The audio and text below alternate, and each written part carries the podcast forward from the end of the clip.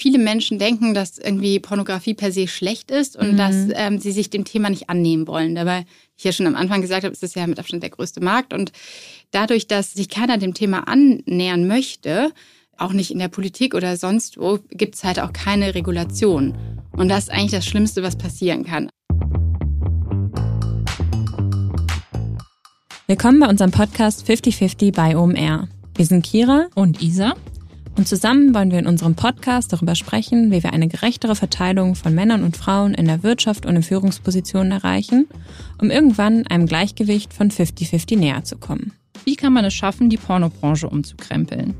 Wie und unter welchen Restriktionen funktioniert Marketing in der Pornoindustrie? Und wie viele Menschen zahlen eigentlich derzeit für Pornografie? Unsere heutige Gästin ist Denise Kratzenberg. Denise ist Co-Gründerin von Cheeks, einer ganzheitlichen Plattform für authentische female-friendly Pornofilme und Audios, die sich speziell an die Bedürfnisse von Frauen richtet. Ganz oben auf ihrer Agenda steht neben Diversität, Menschlichkeit und Einvernehmlichkeit auch das Aufbrechen von Stigmata und die Regulation von klassischen Pornoseiten. Wir haben sehr viel über die Pornoindustrie in unserem Gespräch lernen dürfen und waren erstaunt, wie hoch die Zahlungsbereitschaft in diesem Bereich ist. Jetzt wünschen wir euch viel Spaß beim Reinhören und hoffen, ihr nehmt genauso viel mit wie wir. 50-50 bei OMR. Der Podcast für eine gerechtere Verteilung von Frauen und Männern in der Wirtschaft und in Führungspositionen. Ja, hallo Denise, willkommen beim 50-50 Podcast. Wir freuen uns sehr, dass du heute bei uns bei 33 oder 34 Grad im Studio bist. Ich freue mich auch sehr. Ich habe ja gehört, dass in Hamburg wäre es eigentlich immer kalt. Ist es aber gar nicht. Also ja, fast 40 Grad und ähm, ja, ja. Kein Schatten in Sicht. Ja, das kann Hamburg auch. Ähm, zu Beginn fragen wir immer, wann war denn bei dir das erste Mal, dass du über Gleichberechtigung bzw. Gendergleichberechtigung so bewusst nachgedacht hast? Boah, das war schon super, super früh, also für mich früh. Ich glaube, ich war so zwölf und ähm, ich bin damals in Köln zur Schule gegangen und ähm, wir hatten nur sechs Mädchen in der Klasse und der Rest waren, also ich glaube dann noch zwölf oder nee, noch mehr, ich glaube 15 Jungs oder so. Und da ist mir aufgefallen, dass es irgendwie unfair ist, weil die Jungs hatten irgendwie mehr Freunde zum Spielen. Ich dachte damals natürlich nicht so weit, man könnte nicht mit dem anderen Geschlecht auch spielen. Und ich dachte so, hä, aber ich habe ja nur, nur fünf Freundinnen, mit denen ich was machen kann. Und da ist mir das erste Mal so ein bisschen so ein Ungleichgewicht in Geschlechtern aufgefallen. Und ähm, das hat sich dann auch ziemlich häufig ähm, ja dann nochmal gezeigt, auch in meinem in meiner restlichen Laufbahn. Also Gleichberechtigung ähm, oder auch zumindest äh, Geschlechter oder Geschlechterrollen, ähm, ja, sind mir auf jeden Fall schon in frühen Jahren aufgefallen. Lass uns direkt mal ein bisschen einsteigen. Du bist die Gründerin von Cheeks. Du kannst das bestimmt besser erklären als ich. Das kannst du gerne auch nochmal gleich sagen. Aber es ist ja eine Plattform für authentische und female-friendly Filme und Audios. Kannst du mal uns ein bisschen mitnehmen, wie du auf die Idee gekommen bist, Cheeks zu gründen und was sich dahinter verbirgt? Ja, also Cheeks ist genau eine Plattform, ähm, der Menschen einen Zugang verschaffen soll, vor allem auch zu der eigenen Sexualität. Und äh, mir ist damals vor ein paar Jahren aufgefallen, dass es ein ziemliches Ungleichgewicht zwischen äh, Männern und Frauen gab, äh, bezüglich Pornografie auch. Ähm, also Männer, für die war es irgendwie völlig normal, Pornos zu schauen. Und bei Frauen war es so, haben sich nicht getraut. Und wenn, dann haben sie sich dafür geschämt und irgendwie so richtig so ausgeglichen war es nicht. Und äh, ich habe das dann mit nach Hause genommen und mich gefragt, warum ist es eigentlich so? Weil eigentlich wachsen wir ja mehr oder weniger gleich auf. Und ähm, dann äh, ist mir aufgefallen, dass für viele Frauen ähm, es einfach schwierig ist, sich mit den äh, Protagonisten oder auch mit den Performer und Performerinnen ähm, zu identifizieren, dass sie sich auf den Seiten nicht wohlfühlen, ähm, ja, dass ihnen einfach der Zugang fehlt. Und mir ist auch aufgefallen, dass so Sexualität in der Schule ja, also bei Männern irgendwie ähm, offener war und auch ähm, ja, bewusster. Zum Beispiel wurde dann im Heft mein Penis gezeichnet, aber nie eine Vulva, ganz komisch. Ja. Oder auch ähm, so, wenn ein Mann dann oder ein Junge irgendwie was mit mehreren Frauen in der Schule hatte, war er so der Star. Und die Frau war irgendwie, okay, du hast mit zwei Typen auf der gleichen Party geknutscht. Also du brauchst jetzt irgendwie gar nichts mehr machen.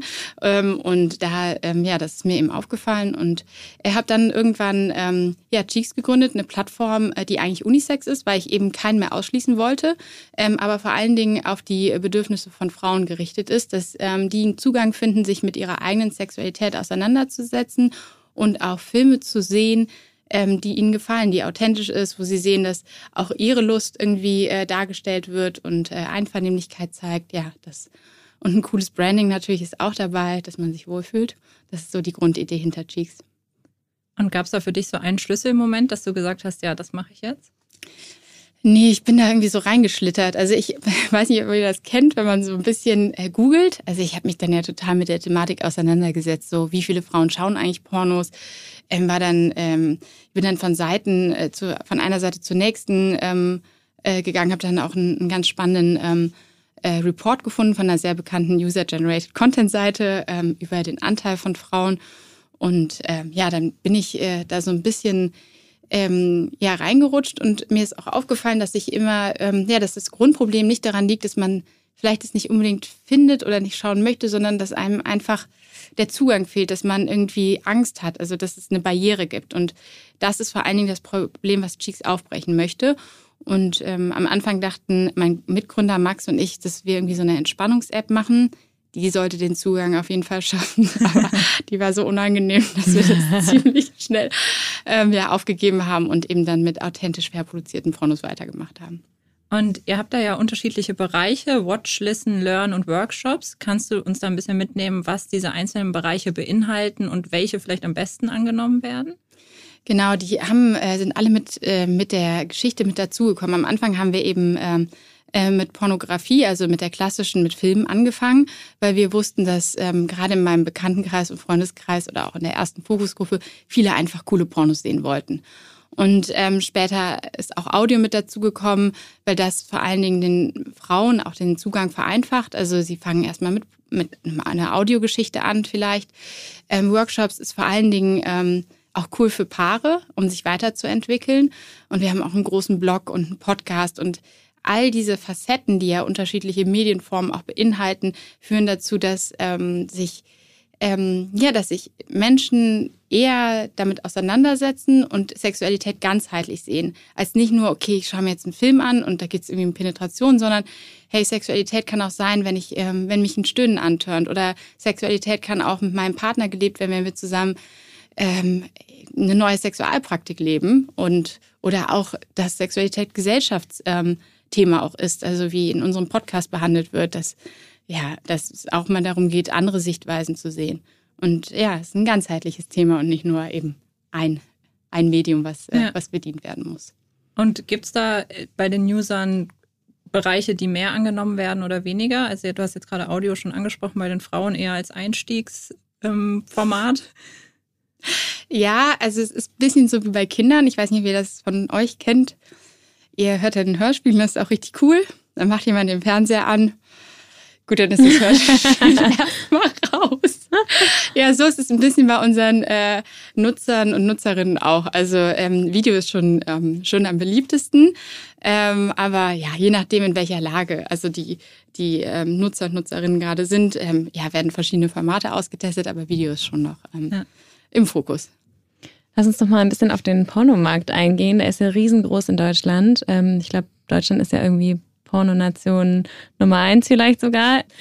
Irgendwie verbindet man Pornos ja trotzdem immer mit Männern. Hast du irgendwie Zahlen parat, dass man das so ein bisschen einordnen kann? Wie viele Frauen schauen über Pornos?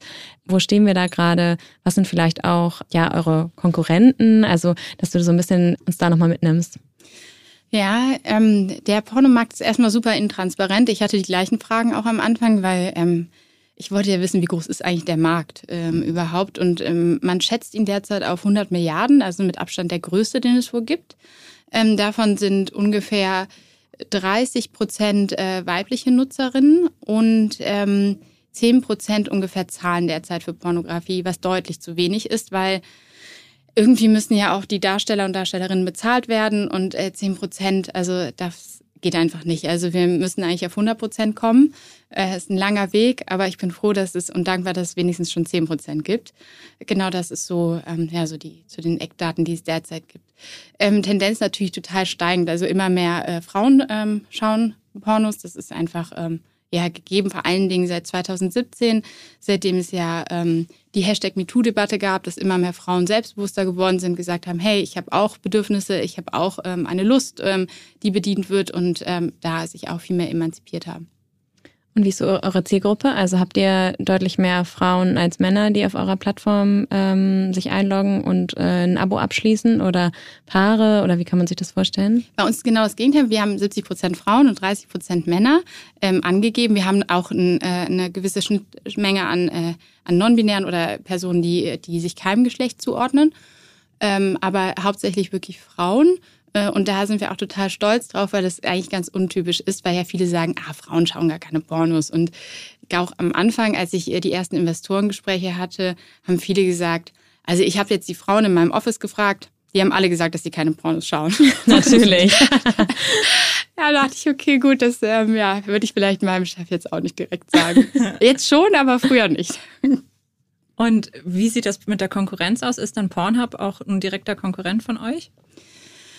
Ja, ähm, ja, kommt ein bisschen darauf an, wie man Konkurrent definiert. Also Pornhub ist erstmal ein, ein ganz anderes Geschäftsmodell. Die sind ja eine User-Generated Content-Plattform. Das heißt, jeder kann eigentlich ähm, Filme hochladen, wie und wann er möchte. Es wird nicht kuratiert. Das ist auch das Gefährliche an der Thematik, dass die einfach nicht hinterherkommen zu schauen, ob der Content sauber ist. Das, ähm, und wir kuratieren ja. Also wir, bei uns sind die Filme und äh, generell alle Pieces eigentlich handverlesen. Ähm, und wir kennen die Darsteller und Darstellerinnen ähm, fast alle persönlich ähm, und äh, wir schauen einfach, dass Einvernehmlichkeit gezeigt wird, dass man mit einem guten Gefühl da rausgeht und das ist, deshalb ist ähm, ja, Pornhub nicht unbedingt ein Competitor. Und auf so klassischen Pornoseiten werden ja auch die typischen Stereotype vertreten. Ja. Was macht ihr, um diese Stereotype aufzubrechen? Ähm, ja, das, der Stereotyp in den Mainstream-Plattformen ist ja häufig, dass ähm, ja, irgendwie der Mann ist auf jeden Fall dafür verantwortlich, dass die Frau glücklich wird. Ähm, und wir zeigen einfach äh, unterschiedliche Formen. Das ist natürlich auch eine, eine Art, die man, wie man Sexualität leben kann und zeigen kann. Ähm, aber wir zeigen einfach, äh, ja, unterschiedliche Körper, unterschiedliche Menschen, unterschiedliche Formen von Filmen. Also äh, viel Diversität. Ähm, wir versuchen wirklich weitestgehend zu inkludieren. Es gelingt uns nicht immer. Das ist auch wirklich eine der größten Herausforderungen. Weil wir können wirklich nicht jedem gerecht werden, wollen wir auch nicht. Also wir wollen jetzt nicht irgendwie einem AfD-Anhänger gerecht werden. Das ist jetzt ja. nicht unser Ziel, aber weitestgehend ähm, so ähm, zu inkludieren, wie es geht. Ja. Und habt ihr da Herausforderungen, was das Thema Diversität betrifft? Ja, wir lizenzieren ja auch hauptsächlich und da gibt es einfach manchmal nicht die Filme, die wir uns wünschen. Zum Beispiel das Thema Mehrgewichtigkeit wird häufig in der Pornografie fetischisiert. Also okay, die Frau ist mehrgewichtig, ist eine Frau und dann wird sie noch diskriminiert, dann erst recht. Und das sieht man ganz häufig und das äh, ist natürlich total inakzeptabel und passt auch nicht zu uns. Ähm, und da ähm, geeigneten Content zu finden, war ziemlich schwierig. Da haben wir jetzt zum Glück selber produziert, ähm, was uns, glaube ich, ganz gut gelungen ist. Ähm, aber es gibt einfach äh, Grenzen, also bestimmte Sachen oder auch ähm, ältere Paare.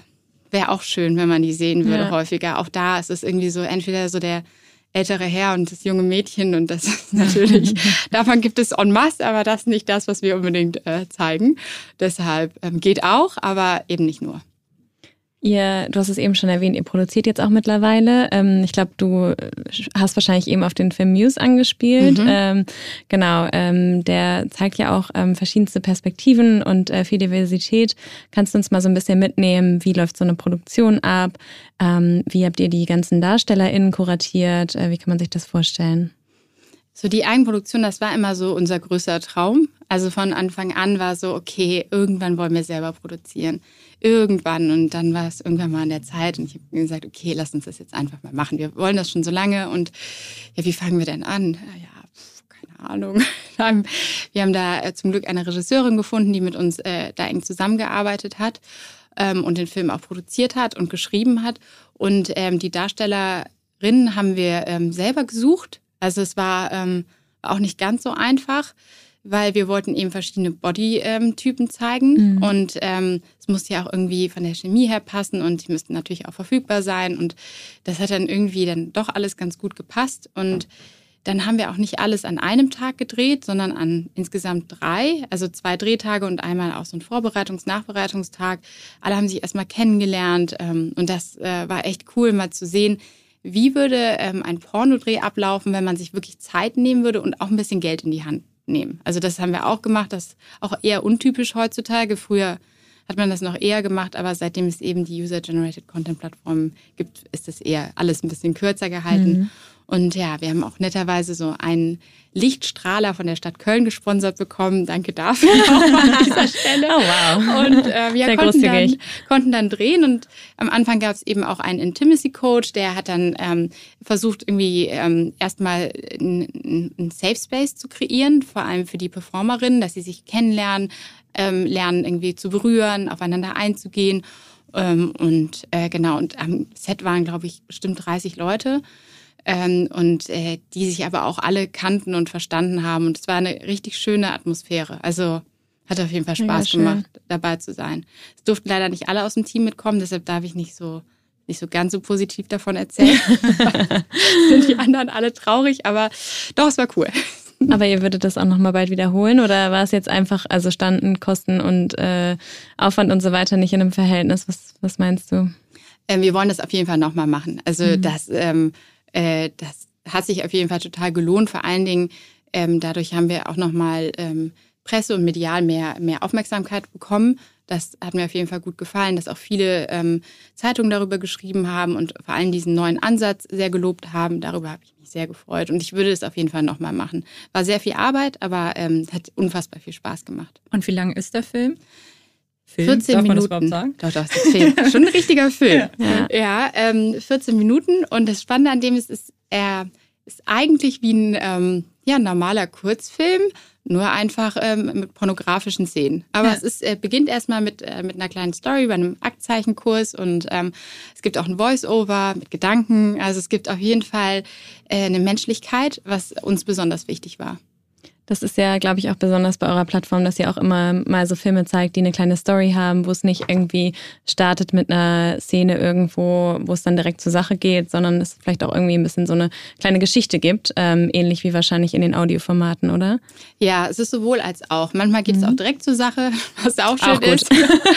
Aber es gibt auch, auch mal Stories und vor ja. allen Dingen zeigen wir die Gesichter. Also wir haben dann auch Creator, die, ähm, denen man quasi so ähm, folgen kann oder zumindest sehen kann, wo sie noch mitspielen. Und also es gibt auf jeden Fall Gesichter, es gibt ähm, auch Nice to Meet You Videos, da lernt man die Performer und Performerinnen nochmal kennen. Ähm, wir hatten jetzt ein Pärchen, das ähm, ist so mit dem Tourbus durch Europa getourt und wir haben sie ein bisschen begleitet auf Social Media und auch, es gab dann auch Filme dann an den einzelnen Orten. Also das ist schon ähm, also besonders auf jeden Fall, dass man die Charaktere oder die, die, ja, die Menschen, die, die dahinter stehen, stehen, auch kennenlernt. Sind daraus auch schon Porno-InfluencerInnen entstanden? Ja, das ist wie, wie bei, bei anderen Schauspielern auch. Das eine ja. geht mit dem anderen einher. Also ich weiß, wir haben ein Pärchen, die ähm, haben über 100.000 Follower und Ach, die sind total äh, beliebt. auf Instagram dann? Auf Instagram, ja. genau. Und äh, ja, das ist ähm, klar, die sind auch Stars. Ja. Klar. Und wie findet ihr die? Also kommt man dann so vom Hölzchen aufs Stöckchen, wenn man dann irgendwie einen Creator kennenlernt, dass man dann irgendwie auch direkt so, wenn man in der Szene ist, ähm, ja, direkt andere kennenlernt und sich dann vernetzt? Oder wie funktioniert das? Das war auch meine Frage am Anfang. So, wie lerne ich denn jetzt eigentlich äh, Menschen aus der Industrie kennen? Und äh, es ist ein bisschen so. Also es gibt ein, ähm, man lernt äh, eine Person kennen, die empfiehlt dann eine andere Person und dann Irgendwann haben wir jetzt auch mal ähm, ja, Anfragen direkt bekommen, aber am Anfang mussten wir irgendwo anfangen und vor allen Dingen mussten wir ähm, auch erstmal erkennen, wer ist denn eigentlich, also wer produziert gerade fair und wer produziert nicht gerade fair und, und auf der anderen Seite mussten die Performer und Performerinnen uns auch erstmal kennenlernen, also weil viele sagen ja viel, wenn der Tag lang ist ähm, und man braucht erstmal so eine ja, Vertrauenswürdigkeit ähm, auch in der, in der Szene. Total. Ich habe ähm, ja, mich ein bisschen vorbereitet und bin auch in diese Industrie und Szene abgetaucht und ähm, war total ähm, fasziniert und habe auch irgendwie so ein, eine kleine Doku geguckt über ähm, ja so einen Typen aus der Industrie, der halt irgendwie auf My Dirty Hobby immer so junge Frauen äh, angeschrieben hat, ähm, die dann halt irgendwie gerade in der Szene gestartet haben und ähm, die dann quasi dazu gebracht hat, total extreme Pornos zu drehen und ähm, die da teilweise total ähm, traumatisiert eigentlich ähm, rausgegangen sind aus diesen Erfahrungen und der dann auch ähm, tatsächlich interviewt wurde und gesagt hatte, dass ähm, ja Pornodarstellerinnen, junge Frauen ja eh alle einen Knacks hätten. Ähm, also total äh, traurig, war total mitgenommen von diesem äh, von dieser Doku und ähm, ja, deshalb äh, denke ich mir so irgendwie, wie wie funktioniert diese, diese Szene und wie divers ist die Szene ja wahrscheinlich auch, ne? Ähm, also wenn man solche Menschen hat, die dann irgendwie ja sich auch auf solche äh, hilflosen Frauen stürzen und ähm, es gibt aber ja irgendwie noch so so viel mehr, ne? Ja, das Hauptproblem ist ja, dass ähm, viele Menschen denken, dass irgendwie Pornografie per se schlecht ist und mhm. dass ähm, sie sich dem Thema nicht annehmen wollen. Dabei, ich ja schon am Anfang gesagt habe, ist es ja mit Abstand der größte Markt und dadurch, dass sich keiner dem Thema annähern möchte, ähm, auch nicht in der Politik oder sonst wo, gibt es halt auch keine Regulation. Und das ist eigentlich das Schlimmste, was passieren kann. Also es, es, ähm, ja, es wird einfach akzeptiert, weil man Pornografie nicht eliminieren kann. Wir wissen, dass 80 Prozent der Leute Pornos schauen. Ähm, und äh, es wird aber dann einfach so verdrängt an, an den Rand der Gesellschaft, dass keiner mehr darauf achtet, dass sowas eben nicht passiert. Und die Alternative wäre einfach, öfter darüber zu sprechen, irgendwie ähm, Awareness zu schaffen, ähm, zu schauen, dass man eine Brücke findet zu, ähm, zum Konsum und äh, zur, zur Legalität und nicht, ähm, dass man sagt, ach, ist eh Porno, das ist ja. eh egal. Ähm, und das, da müssen wir auf jeden Fall von weg. Und ähm, deshalb finde ich es total gut, auch heute hier zu sein, weil ich hoffe, dass ich ein paar Leute erreiche, die darüber nachdenken, hey, zahle ich eigentlich gerade dafür? Wie werden eigentlich die Pornos produziert, die ich gerade schaue? Und dann vielleicht auch ein Umdenken stattfindet. Ja, total. Was mich noch ähm, interessieren würde, weil ich hier auch das Marketing mache bei OMR und wir auch schon natürlich viele Geschäftsmodelle beleuchtet haben. Und ich weiß zum Beispiel, die Tabakindustrie darf gar nicht werben. Bei euch ist es ja auch ein schwieriges Thema, das Thema Marketing wahrscheinlich wegen Jugendschutz. Mhm. Wie geht ihr das Thema an, um bekannter zu werden? Ja, was wir eben vermeiden wollen, ist natürlich auch, dass, äh, dass äh, Kinder eben Pornografie schauen. Das ist jetzt überhaupt nicht, ähm, auch nicht mein Wunsch. Auf der anderen Seite möchte ich natürlich auch irgendwie ähm, Bekanntheit ähm, erlangen. Ähm, ist auf jeden Fall ein schwieriger Grad.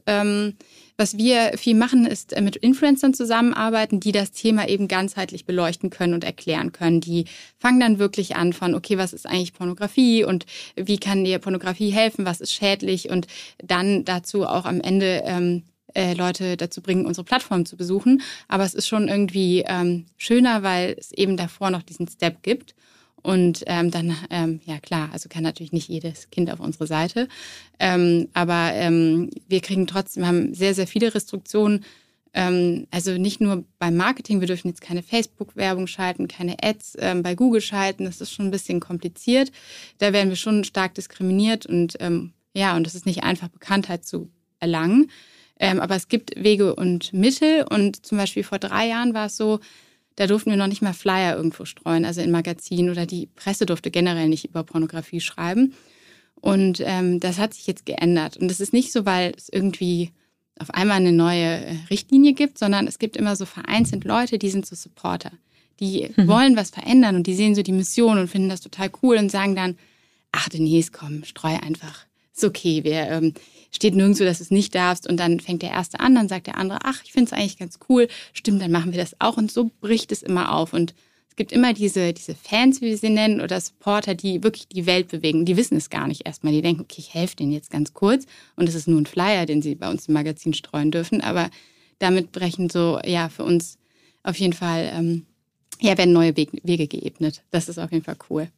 Und die Influencer, wie wählt ihr die aus? Weil am Ende könnte ja eigentlich jeder passen, oder? Ja, stimmt. Könnte eigentlich jeder, könnte eigentlich jeder passen, außer die Accounts, die Frauen diskriminieren zum Beispiel, die ja, ja. jetzt nicht unbedingt als meine Zielgruppe äh, betrachten, aber eigentlich schon. Oder wahrscheinlich die müsste ich, müsste ich auch targeten, weil die müssen ja auch noch bekehrt werden. Ähm, nee, äh, es würden schon eigentlich fast alle passen, aber vor allen Dingen Leute, denen das Thema Nachhaltigkeit wichtig ist. Das ist, ähm, glaube ich, so unser Kernpunkt, dass Leute einfach ja ohne Reue konsumieren wollen.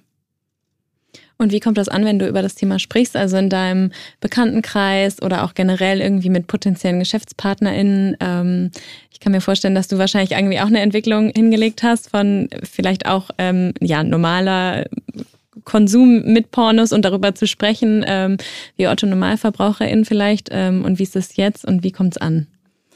Ja, am Anfang gab es ja noch nicht mal so ein richtiges Produkt. Wir dachten ja irgendwie, es wird vielleicht irgendwas im Bereich Pornografie, vielleicht wird es irgendwas äh, zum Entspannen. Und es war so ein langer Weg. Und ich habe da meine Freundin und Familie ganz früh schon mit äh, mitgenommen. Ich habe gesagt, ja, in diesem Bereich, da möchte ich irgendwas machen. Und dann dachten alle, ja, ja, Denise, warten wir erstmal ab und ähm, waren ziemlich früh auch bei der Entwicklung dabei, auch ähm, bei der Erfindung, so dass es für alle dann irgendwie okay waren, weil sie irgendwie ja Mitgestalter waren und ich habe auch viel mit meinen Eltern über den Markt gesprochen, über wie war es eigentlich früher und was bedeutet eigentlich Pornografie für euch und was müsste sich ändern, damit eben dieses Stigmata aufbricht. Also da waren schon immer alle ziemlich früh dabei. Ähm, Aber auch offen darüber zu reden? Ja, über die eigene Sexualität, da haben sie trotzdem nicht gemacht. Aber eher so über, über, ja, wie war das in Videotheken und was dachte man früher, wenn jemand Pornos geschaut hat? Hinter so einem Vorhang musste man da ja früher. Ja. Ne? Und ja, so. Und dass eigentlich die, die Generation, also meiner Eltern eigentlich viel offener und freier war. Also, dass es eigentlich so einen Rückstand gab dann in den 90ern und in den 2000ern. Und dass es ja eher Zyklus und Wellen sind und ja, dann irgendwann kam natürlich dann ähm, ja, das Thema auch Aufklärung mit dazu, weil eben Pornografie geht mit Aufklärung auch einher. Man kommt nicht drum rum. Ähm, und ja, wir haben viel darüber gesprochen zu Hause und auch mit meinem äh, Freund äh, viel und wie er dann zu Pornografie steht, hatten wir eigentlich auch nie das Thema so wirklich auf dem Tisch, aber ja. dann seitdem ist es wirklich egal. Also genau und ähm, die habe ich alle früh mit mit auf den Weg genommen auf die Reise und dann war es eigentlich relativ einfach. Aber wenn ich dann so Leute ganz lange nicht gesehen habe, so alte Schulfreunde, mhm. so zehn Jahre nicht gesehen und denen das dann erzählt habe, dann haben die schon so gedacht, hä, Denise, du und Pornografie, ich check's jetzt gar nicht mehr. Du hast doch eigentlich Finance Accounting studiert und und relativ, du warst doch eigentlich immer so sehr konservativ und ja, das ist dann für viele sehr verwirrend. Total spannend, diese Entwicklung, ne? Und ähm, ich, mich würde nochmal interessieren, wie Männer darauf reagieren, weil es ist ja schon so, dass äh, tendenziell Männer sich mehr mit dem Thema Porno identifizieren können und äh, aber ja, das wahrscheinlich auch noch nicht so reflektiert haben, was sie da schauen und ähm, ja, wie noch die Welt aussehen könnte. Ja, und vor allen Dingen Männer sagen nie, was sie schauen. Also sie mhm. sagen zwar, sie schauen, also ich will jetzt nicht pauschalisieren, das ist auch irgendwie blöd, nicht alle Männer, aber die, die ich jetzt im Bekanntenkreis gefragt hatte, die haben, wollten nicht unbedingt darüber reden, was sie schauen, sondern äh, einfach nur gesagt, dass sie schauen. Und bei Frauen war es eher das Gegenteil. Die haben immer darüber noch geredet, was sie besonders gut fanden. So den Masseur, ich schicke dir gerne noch einen Link. Und dann, das fand ich irgendwie ganz cool. Und ähm, ja, und die Männer im Bekanntenkreis waren da ein bisschen verschlossener. Und auch Max, mein Mitgründer, meinte auch irgendwann mal zu mir, ja, Denise, wenn du diese Plattform machst, bist du super cool. Und wenn ich das mache, dann bin ich irgendwie komisch weil es irgendwie, klar, ein Mann, der jetzt wieder Pornos macht. Und das tat mir dann irgendwie auch leid, weil es ja auch total ja, stigmatisch ist und auch nicht gleichberechtigt. Ja, total. Du hast eben gesagt, 10 Prozent ähm, der Pornoschauer, sagt man das, ähm, zahlen für Pornos. Wie ist das denn bei Cheeks? Ihr habt ja unterschiedliche Abo-Modelle. Ist die Zahlungsbereitschaft da hoch? Muss man auf jeden Fall bezahlen? Also du kannst den Podcast ähm, natürlich so hören und ähm, auch die Artikel lesen. Ähm, aber eigentlich alles, was so von den Creatoren in dem Sinne ähm, Filme und auch Audios oder auch die, die Workshops, für die musst du immer zahlen. Ähm, das äh, Pricing-Modell ist total einfach eigentlich. Wir haben ein Monatsabo und ein Jahresabo. Ähm, und das Monatsabo ist einfach, ähm, du zahlst 14,90 Euro im Monat, kannst jederzeit kündigen oder du zahlst einfach für ein Jahr und dann ähm, kriegst du einen kleinen Preisvorteil für deine Treue. Und genau, und kannst dann auch jederzeit kündigen, aber bist dann eben für ein Jahr dabei. Und ähm, arbeitet ihr daran sozusagen auch dieses ähm, ja, Bild aufzubrechen, dass man eigentlich irgendwie, ja, man ist es gewohnt, wenn man Porno schaut, dass man die umsonst schauen kann auf vielen Plattformen. Jetzt ähm, kommen ja erst langsam solche Plattformen wie Cheeks auf den Markt. Ähm, aber wir alle zahlen ja auch für Netflix, für Spotify und Co. Also es ist halt auch so ein bisschen die Frage, ähm, warum zahlt man nicht für solche Themen auch und ist bereit, auch genauso so einen Preis zu zahlen pro Monat? Wie schafft ihr das irgendwie vielleicht in den Köpfen so ein bisschen was zu bewegen? Wenn man sich so an, an früher ähm, erinnert, ich, nicht so, dass ich das gemacht hätte, aber man konnte ja theoretisch ähm, Musik runterladen ja. auf Plattformen und man hätte im Leben vielleicht nicht dafür gezahlt und dann irgendwann wurde es aber verboten. Also es gab wirklich ähm, Leute, die wirklich dafür, ähm, ja, dafür Anzeigen bekommen haben und auch dafür zahlen mussten. Das gleiche ist ja mit dem Film gewesen. Also ich kann mich daran erinnern, dass ich mal einen Film gesehen habe, wo jemand mit einer wackeligen Kamera was im Kino abgefilmt hat und ich mir das bereitwillig angeschaut habe, aber ja umsonst. Aber ähm, am Ende gab es dann Netflix und man würde im Traum nicht mehr daran denken, irgendwie illegal Musik runterzuladen oder irgendwelche Filme zu schauen. Ja. Und das Gleiche passiert jetzt auch mit der, äh, mit der Pornografie. Also So, die Leute wollen irgendwie Convenience, die wollen nicht mehr diese, diese schmuddeligen Seiten und vor allen Dingen wollen sie auch keine Viren mehr. Also sie wollen ähm, einfach ähm, sauberen Content haben, sie wissen, wollen wissen, woher er kommt. Und das bräuchten wir auch noch ein bisschen Support natürlich auch von, ähm, von der Regierung bezüglich Netzsperren, dass man eben solche Seiten wie die Plattform, von der ich gerade gesprochen habe, vielleicht auch sperrt, über Netzsperren, dass man sagt, hey, eigentlich nur das, was legal ist, ähm, sollte auch noch zugänglich sein. Und das wäre, äh, da bräuchte ich ein bisschen mehr Support, wünsche ich mir zumindest, dass da die Regierung mehr eingreift. Ähm, aber der Trend geht eben dahin und, ähm, und die, ja, und das, ähm, ja, das Verständnis dafür wird auf jeden Fall gerade geschaffen. Ja. Wie ist es mit ganz jungen ZuschauerInnen? Ich habe gelesen, irgendwie durchschnittlich fangen, ich weiß nicht, ob die Zahl stimmt, aber ähm, fangen Kinder ja eigentlich schon mit elf Jahren an, Pornos zu schauen, ähm, die sich tendenziell ja nicht 15 Euro vielleicht pro Monat leisten können für eine Pornoplattform. Habt ihr da schon mal drüber nachgedacht, wie man sozusagen auch diese Zielgruppe irgendwie mitnimmt? Was, also was wir eigentlich nicht wollen, ist Pornografie für Kinder. Also dafür müsste man schon ein gewisses Alter erreichen. Was wir aber trotzdem fördern wollen, ist die Neugierde, die mhm. Kinder haben bezüglich Sexualität. Und dabei geht es nicht darum, okay, wie kann ich äh, verhindern, dass ich schwanger werde, sondern äh, was bedeutet eigentlich Lust? Ähm, wie sieht es eigentlich aus? Ich meine, ich meine, alle gehen davon aus, okay, ich, du bist dann in einem gewissen Alter und du weißt, wie, wie Sexualität funktioniert. Klar, dass da Interesse ist. Und Kinder googeln und kommen dann natürlich meistens unfreiwillig auch noch auf ähm, Seiten, die viel äh, Gewalt in Sexualität, uneinvernehmliche Gewalt in Sexualität zeigt. Ähm, und da würde ich mir wünschen, dass es vielleicht eine Light-Version gibt, dass man vielleicht eine Abstufung macht, ähm, meinetwegen auch gratis oder dass man einfach viel früher den Bildungsauftrag in Schulen hat, über Pornografie aufzuklären. Mhm. Ähm, man klärt ja auch über andere Sachen auf und äh, das sollte auf jeden Fall verankert sein. Und da eben auch darauf hinzuweisen, hey, ähm, wenn euch das was interessiert, ja, müsste man irgendwie ein Alternativangebot schaffen. Total. Das ist auch total spannend, irgendwie sich zu überlegen, wer klärt auf, diese ganzen kleinen Kinder, irgendwie hm. spießige Lehrer in der Schule, die Eltern, die es vielleicht auch manchmal nicht richtig können. Und ähm, ja, dann muss man sozusagen selbst gucken, wie man klarkommt. Ich hatte auch letztens die Diskussion mit einem anderen Kollegen aus der Branche, würde ich sagen, und äh, der hatte auch erzählt, er sieht eher den Bildungsauftrag bei den Eltern, dass man da einfach viel früher ähm, ansetzt und das viel früher einfach kommuniziert. Aber ja, ähm, kann das jetzt auch nicht von allen erwarten. Vielleicht, dass sie, vielleicht haben die meisten noch nicht mal selber damit Erfahrung gemacht. Ähm, und ja, ja, dann kann, muss dann die Schule irgendwie doch. Ja, und wenn man sich an den Sexualkundeunterricht erinnert, dann ja. weiß man ja, dass ja, das genau. eher nicht vorhanden ist. Was mir aber aufgefallen ist, ich kenne ja nur noch meinen eigenen Sexualkundeunterricht, der ist schon ein bisschen was her. Und vielleicht hat es sich ja mittlerweile auch geändert. Aber ähm, Fingers also, crossed. Ja, ich hoffe, hoffe sehr. Oh mein Gott, ja. Und kannst du schon ein bisschen mitnehmen, was für die Zukunft geplant ist? Habt ihr noch spannende Projekte, die anstehen? Ja, wir wollen auf jeden Fall ähm, noch mehr produzieren ähm, und noch mehr ähm, versuchen, die, die Seite ähm, stärker an die eigene Sexualität zu knüpfen, wenn man das so sagen kann, dass alles ein bisschen natürlicher ist, dass Cheeks mehr in den Alltag eingebunden wird. Ähm, und ja, das ist so, so für, die, für die Zukunft auf jeden Fall geplant, dass es nicht mehr nur so ist, okay, ich gehe jetzt auf eine Seite und äh, schaue Filme, Audios oder genau das, was du eben gesagt hast, sondern dass man eben ganzheitlicher ähm, ja, damit in Kontakt kommt. Wie schafft ihr das? Oder ja, das ist die Herausforderung. da, ähm, ja, da werden wir auf jeden Fall ähm, ja, viel mit, mit dem Produktteam zusammenarbeiten, aber daher werde ich auf jeden Fall vielleicht in einer anderen Folge nochmal mehr erzählen. Ja, voll gerne. Wie viele Leute habt ihr mittlerweile im Team? Ähm, fast 20 sind wir cool. und vorrangig Frauen. Mhm. Ich glaube, es ist einfach dem Thema geschuldet ähm, und ein sehr, sehr cooles Team, muss ich sagen. Also alle sehr ähm, freundlich, auch vom Mindset her ähm, offen und nachhaltig und respektvoll vor allen Dingen. Macht okay. auf jeden Fall Spaß. Hatten die äh, MitarbeiterInnen schon davor irgendwie Kontakt zu der in Branche?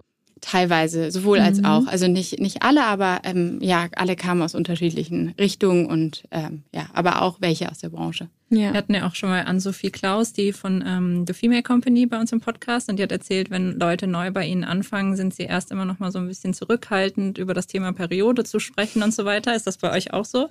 Ich frage das eigentlich immer im Erstinterview ab. Irgendwie, also mein ganzes Team ist immer genervt, weil ich bin da immer sehr pedantisch. Nein, Erstinterview machen entweder ähm, irgendwie Helen oder ich, weil wir im, im HR-Bereich sind und ich ähm, frage das schon vorher, weil wir wollen ja irgendwie, dass alle sich befreit fühlen und deshalb äh, teste ich schon vorher eigentlich, wie wie offen Menschen sind. Und wenn ich so merke, dass sie sich so absolut dagegen sträuben und eigentlich gar nicht so unserer Vision treu sind, dass wir uns wünschen, dass Menschen sexuell befreiter ähm, sind, dann, dann matcht es meistens nicht. Und dann haben wir eigentlich hinterher dann eher so ein Mismatch innerhalb ja. der Firma. Es müssen nicht alle super sexpositiv sein, aber sich zumindest wünschen, ähm, da offener zu sein.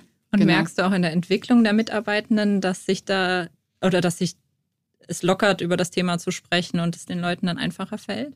Ja, und irgendwann sind wir so weit, dass wir in der Deutschen Bahn sitzen, so wie heute, und dann reden wir so viel über das Thema und die Leute gucken und wir, okay. wir müssen, müssen, weil irgendwann ist das ja wirklich in unserem Habitus oder wir haben eine Zeit lang in einem sehr bekannten ähm, Coworking Space gearbeitet ja. und da war viel Glas und irgendwann haben wir dann natürlich auch mal ein Screening gemacht, was sind die besten Filme, ähm, welche laufen super gut und dann haben wir alle geguckt und wir müssen uns da eher ähm, so ein bisschen zügeln, dass wir auch mal das respektieren, dass Leute vielleicht nicht so viel ähm, ähm, ja. ja. sich mit der Materie auseinandergesetzt haben wie wir. Aber es ist wirklich eine Reise. Also doch. Am Anfang haben wir auch noch gekichert, macht wird jetzt keiner mehr machen. Und stumpft man da so ein bisschen ab, wenn man so viele Filme gesehen hat? Man schaut auf jeden Fall weniger Pornos. Also es ist ein, einfach. Ähm, ja. Ich weiß nicht, ob ihr noch viele Podcasts hört, wahrscheinlich. Ähm, aber ich, ja, ich sehe, ich sehe dann schon total viel und achte dann eher auf so Kleinigkeiten wie, oh, das Licht gefällt mir jetzt aber nicht so gut. Deshalb, ja. Total spannend. Und ähm, wenn du dir eine Sache für die ganze Industrie wünschen könntest, welche wäre das? Oh, ja, das ist natürlich, ähm, dass die ganze Industrie, also sowohl auf der einen Seite stärker reguliert wird, mhm. dass ähm, alle Akteure geschützt werden, als auch, dass sich die Gesellschaft mehr befreit. Also so die zwei Richtungen wünsche ich mir sehr für die Industrie. Ähm, und es gibt es vereinzelt schon, aber dass es einfach, ähm, ja, einfach publiker wird und, ähm, und wir da alle an einem Strang ziehen. Weil am Ende berührt jeden irgendwie Sexualität und das ähm, ja, wäre auf jeden Fall wichtig. Total schön. Ja, wir kommen leider schon zum Ende der Folge. Es war sehr, sehr spannend und ich habe ganz viel dazugelernt. Am Ende stellen wir immer die Frage, was wären denn deine Top 3 Ideen, um dem Ziel 50-50 näher zu kommen? Ja. Kannst du natürlich gerne auf die Pornoindustrie oder auch allgemein beziehen. Um dem, dem Ziel 50-50 näher zu kommen. Also zum einen ähm, ähm, viel früher ähm, sich mit dem Thema Gleichberechtigung und Verschiedenheit auseinanderzusetzen. Also wirklich schon viel, viel, viel, viel früher, nicht erst wie ich mit zwölf, sondern noch früher. Ähm, andere Sichtweisen natürlich auch zu sehen, nicht nur immer die eigene. Das passiert im, im, Privaten auch ganz häufig, dass man immer nur seine sieht, aber es gibt eben ganz, ganz viele. Das wäre irgendwie Tipp Nummer zwei. Und äh, Tipp Nummer drei, es ist einfach eine Reise. Und ähm, ich glaube, mit einer Aggression kommt man da nicht unbedingt weiter, sondern es dauert einfach. Und ähm, wir sollten da ähm, ja Schritt für Schritt rangehen ähm, und uns langsam an ein Optimum annähern oder auch an 50-50 und nicht versuchen, morgen es schon ähm, ja, durchzudrücken, sondern ja, es muss natürlich kommen. Das ist auch unser Ansatz. Mega ja. schön. Ja. Es hat großen Spaß gemacht, Denise. Schön, dass du hier warst. Vor allen Dingen, dass du uns in Hamburg besucht hast. Und äh, genau, wir freuen uns noch total viel von dir zu hören und von Cheeks natürlich. Und äh, genau, für alle HörerInnen, die jetzt neugierig geworden sind, äh, wo kann man euch finden und ja, ihr könnt natürlich einfach auf unsere Seite gehen, wenn ihr über 18 seid, äh, getcheeks.com. Und ja, ich würde mich sehr freuen, wenn ich euch irgendwann nochmal in Hamburg besuchen könnte. Sehr gerne. Wir hoffen, unsere heutige Gästin konnte euch inspirieren und ihr schaut auch mal auf Cheeks vorbei. Wenn euch gefällt, was wir hier machen, freuen wir uns sehr, wenn ihr uns mit 5 Sternen bei Spotify bewertet oder uns eine Rezension bei Apple Podcasts dalasst. Wie immer könnt ihr uns euer Feedback auch an 5050.omr.com schicken.